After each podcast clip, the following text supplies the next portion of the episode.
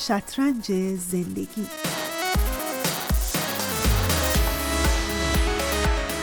این برنامه نهیب مرگ.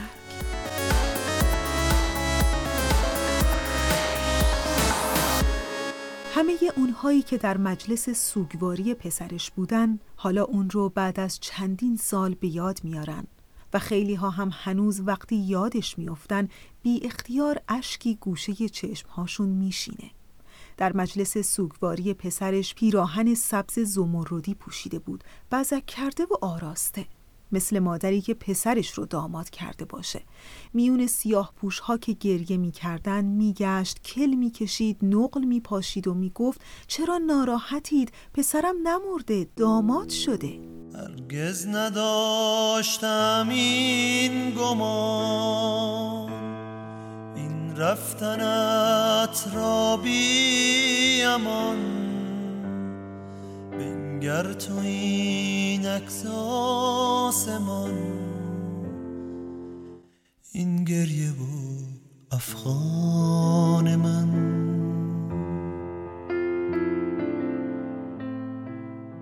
از دست دادن کسی که دوستش داری می‌تونه تنش زاترین اتفاق زندگی باشه. دردناکترین خاطره ای که در جان کسی که عزیزی رو از دست داده مینشینه و به اصطلاح سوزش داغی رو در دل و جانش احساس می‌کنه. حالتی که در واقع اون رو بی نصیبی ناشی از مرگ مینامند. البته در لحظه اول زمانی که خبر مرگ عزیزی می‌رسه همه چیز کمی متفاوته. در همون اول طرف بیهسته و در یک نوع گیجی و سردرگمی به سر می‌بره و کمی طول نمی‌کشه که دوچار انکار مرگ عزیزش میشه. به هیچ وجه نمی‌خواد که چنین چیزی رو بپذیره. اغلب وقتی خبر مرگ عزیزشون رو میشنون تا مدتی به دیگران التماس می‌کنن که راستش رو بگن.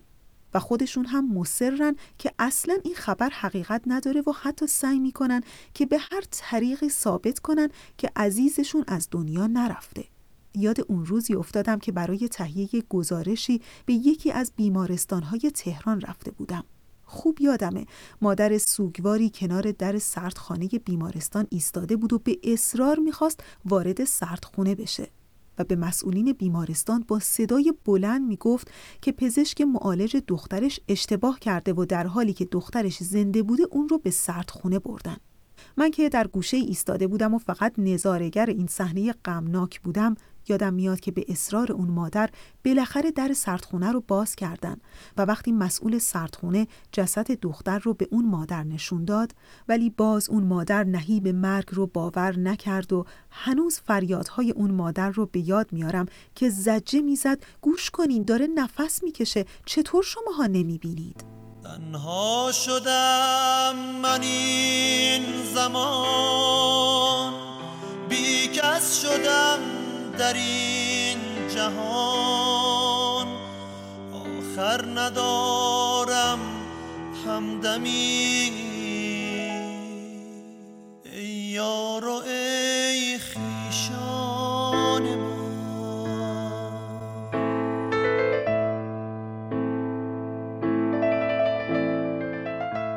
البته کم اتفاق میافته که کسی در مرحله انکار بمونه ولی پیش هم میاد که بعضی از افراد تا پایان عمرشون همچنان بخوان زنده بودن عزیزشون رو ثابت کنند. مثل اون پدری که در همسایگی ما در ایران زندگی می کرد و سالهای سال غروبها روی چهار پایه چوبی جلوی در خونش می نشست و چشم انتظار پسرش می موند. هرچند که به اون خبر داده بودند که پسرش فوت کرده. شاید در این حالت بهترین همراهی از طرف اطرافیان می‌تونه تنها آرام کردن فرد سوگوار باشه نه سعی در متقاعد کردن اون برای پذیرش مرگ عزیزش.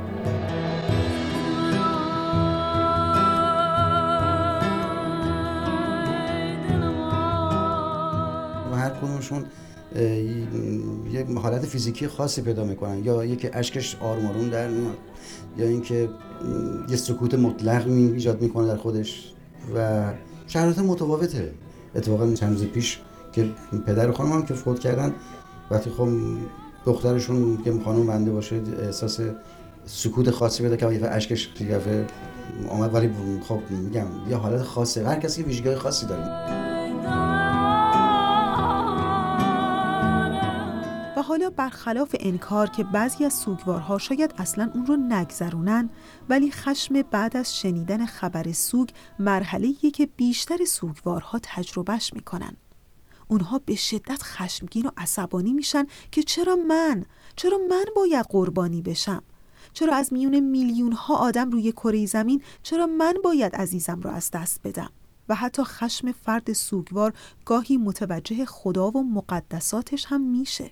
اونها از خدا گلایه می‌کنن که چرا عزیزشون رو از اونها گرفته؟ و گله و شکایت تنها در این حد باقی نمیمونه و سوگوارها گاهی ناخداگاه می‌خوان که علت مرگ رو به گردن کسی بندازن. و به خاطر همینه که معمولا پرستارها و پزشکان جرأت نمی‌کنن که موضوع رو به بستگانشون خبر بدن. چون برخی اوقات به شدت به کادر بیمارستان پرخاش میشه که تقصیر شماها بوده شماها کم کاری کردین. و حتی گاهی هم خود همین سوگوارها خودشون رو مقصر می‌دونن. مثل پدری که پسرش در تصادف فوت کرده بود و همش با خودش می‌گفت که اگر من براش ماشین نخریده بودم شاید الان زنده بود.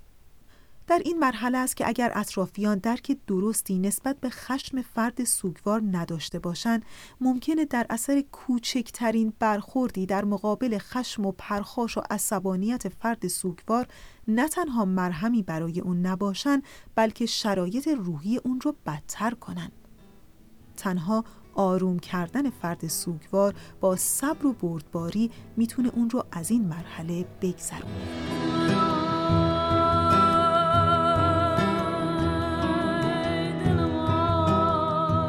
در مقابل اینکه آدم عزیزی که باید دست بده و مقصر اطرافش رو بدونه یا مثلا منو یا شخص دیگر رو.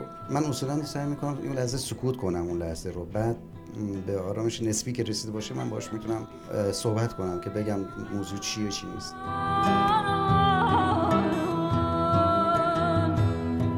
بعد از اینکه فرد سوگوار از پس خشمش نسبت به اطرافیانش و حتی خودش برمیاد یه حس غم و اندوهی درونی تمام وجودش رو در بر می‌گیره. تا به اونجا که حس می‌کنه برای غم اون انگار هیچ پایانی نیست تموم نشدنیه.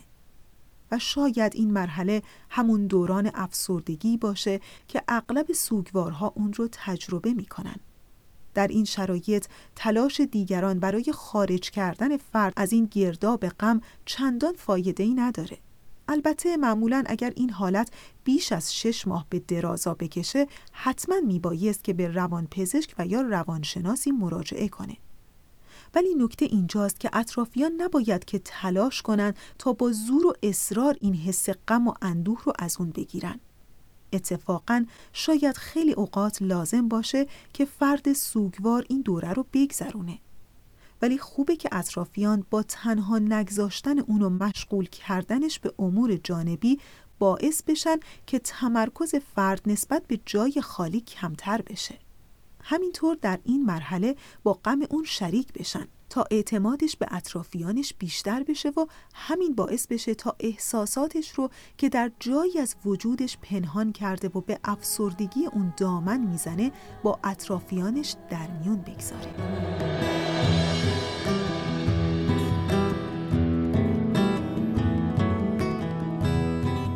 در گرداب غم و اندوه موندن هم چندان به درازا نمی‌کشه. فرد سوگوار با طلوع و غروب هر خورشیدی به تدریج به این باور خواهد رسید که تقلا فایده ای نداره. جاده زندگی یک طرف است. اون که رفته هرگز بر نمیگرده. حتی اگر هزار بار چشمهاش رو ببنده و تصورش کنه. سعی کنه که خاطراتش رو با جزئیات به یاد بیاره به دنبال یادگارهاش بگرده دیگران و خودش رو مقصر بدونه و یا حتی بخواد رفتن عزیزش رو انکار کنه هیچ کدوم فایده ای نداره که نداره. و در این مرحله است که کم کم فرد سوگوار به پذیرش و قبول واقعیت می‌رسه. در واقع مرحله‌ای که در اون به یک نوع تعادل روانی دست پیدا می‌کنه و سعی می‌کنه با غمش کنار بیاد و قدم در جاده پرپیچ و خم زندگی می‌گذاره. البته هرگز نباید انتظار این رو داشت که این آدم همون آدم قبل خواهد شد. نه، طبیعیه که اون همیشه یک حس اندوهی رو در پس ذهنش همیشه و همه جا با خودش داشته باشه. ولی همین که نهیب مرگ رو به عنوان جزئی از روال زندگی پذیرفته و تصمیم گرفته که به روال عادی زندگیش برگرده خودش تحول مهمیه.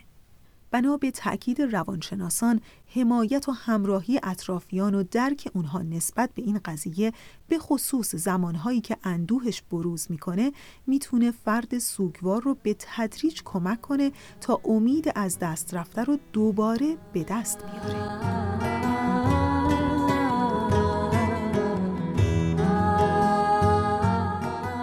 من خب بالاخره طبیعی هست که وقتی یه عزیزی از یه خانواده فوت می‌کنه همه شک بشن یا به شدت ناراحت بشن متاثر بشن متاسف بشن.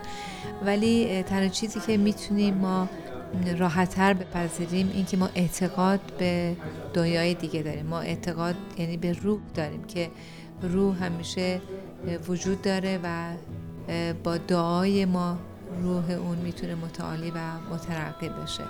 و کاری که ما در این دنیا می‌کنیم می‌تونه باعث سرور باشه. ما در ظاهر شاید دیگه نمی‌تونیم عزیزانمون رو ببینیم ولی می‌تونیم از نظر روحانی با آنها همچنان در ارتباط باشیم.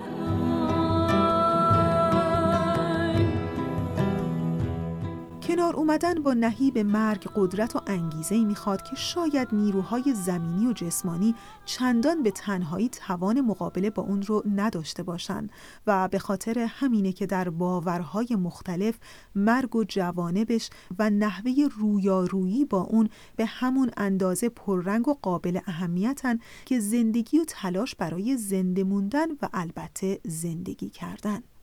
در آین بهایی هم از مرگ به عنوان بشارت و نشانه ای برای بازماندگان یاد شده و اینکه در مواجهه با نهیب مرگ و از دست دادن عزیزی هر چقدر هم سخت و طاقت فرسا ولی تاکید شده که در چنین شرایط سخت و دشواری نه شادی کنیم و نه شیون و زاری راه بندازیم. یک حالتی ما بین این دو. در عین اینکه غمی نفسگیر رو در دل داریم ولی بر خودمون مسلط باشیم و آرامش خودمون رو حفظ کنیم. در آین باهایی باور بر اینه که منشأ روح عوالم روحانیه الهی است.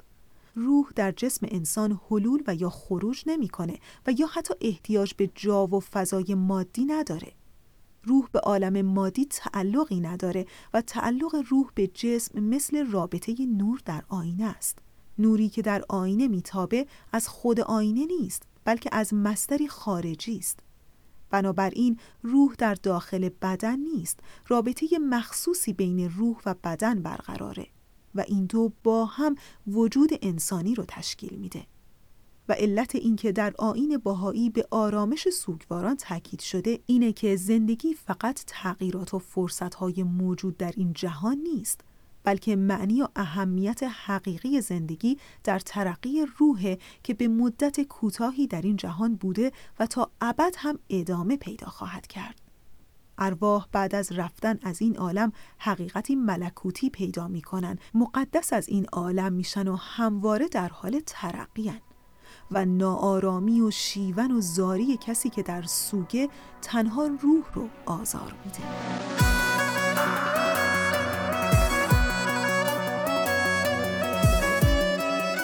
راستی حالا که صحبت از این شد که زندگی ادامه داره و به قول سهراب سپهری باید زندگی کرد ولی خداییش خودمونی ما همچین هم این زندگی راحت نیست. همچین تا میای از یه مانع بپری و بگی آخیش راحت شدم. دیگه از امروز می‌خوام راستی راستی زندگی کنم. درست همون موقع یه مانع پررنگتر و بزرگتر که نمی‌دونیم کی و از کجا جلوی چشمهامون قد علم می‌کنه که حالا بیا و درستش کن. واقعا با این همه دستاندازهای زندگی چه باید کرد؟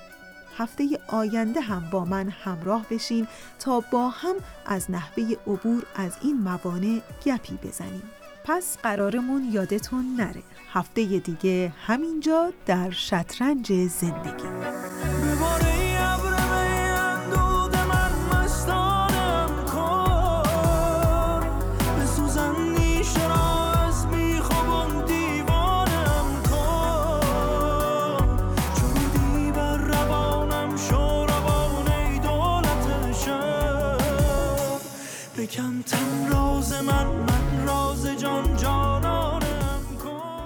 نویسنده، اجرا و تنظیم کننده این برنامه فریال مستانم کن به سوزن را از بیخوبان دیوانم کن. چرودی بر روانم شو روان ای دولت شهر. بکن تن راز من من راز جان جانانم کن. مجموعه کاری است از تولیدات رسانه پارسی این برنامه ها رو می‌تونید از طریق صفحه فیسبوک و تلگرام تولیدات رسانه پارسی Persian Media Production دنبال کنید.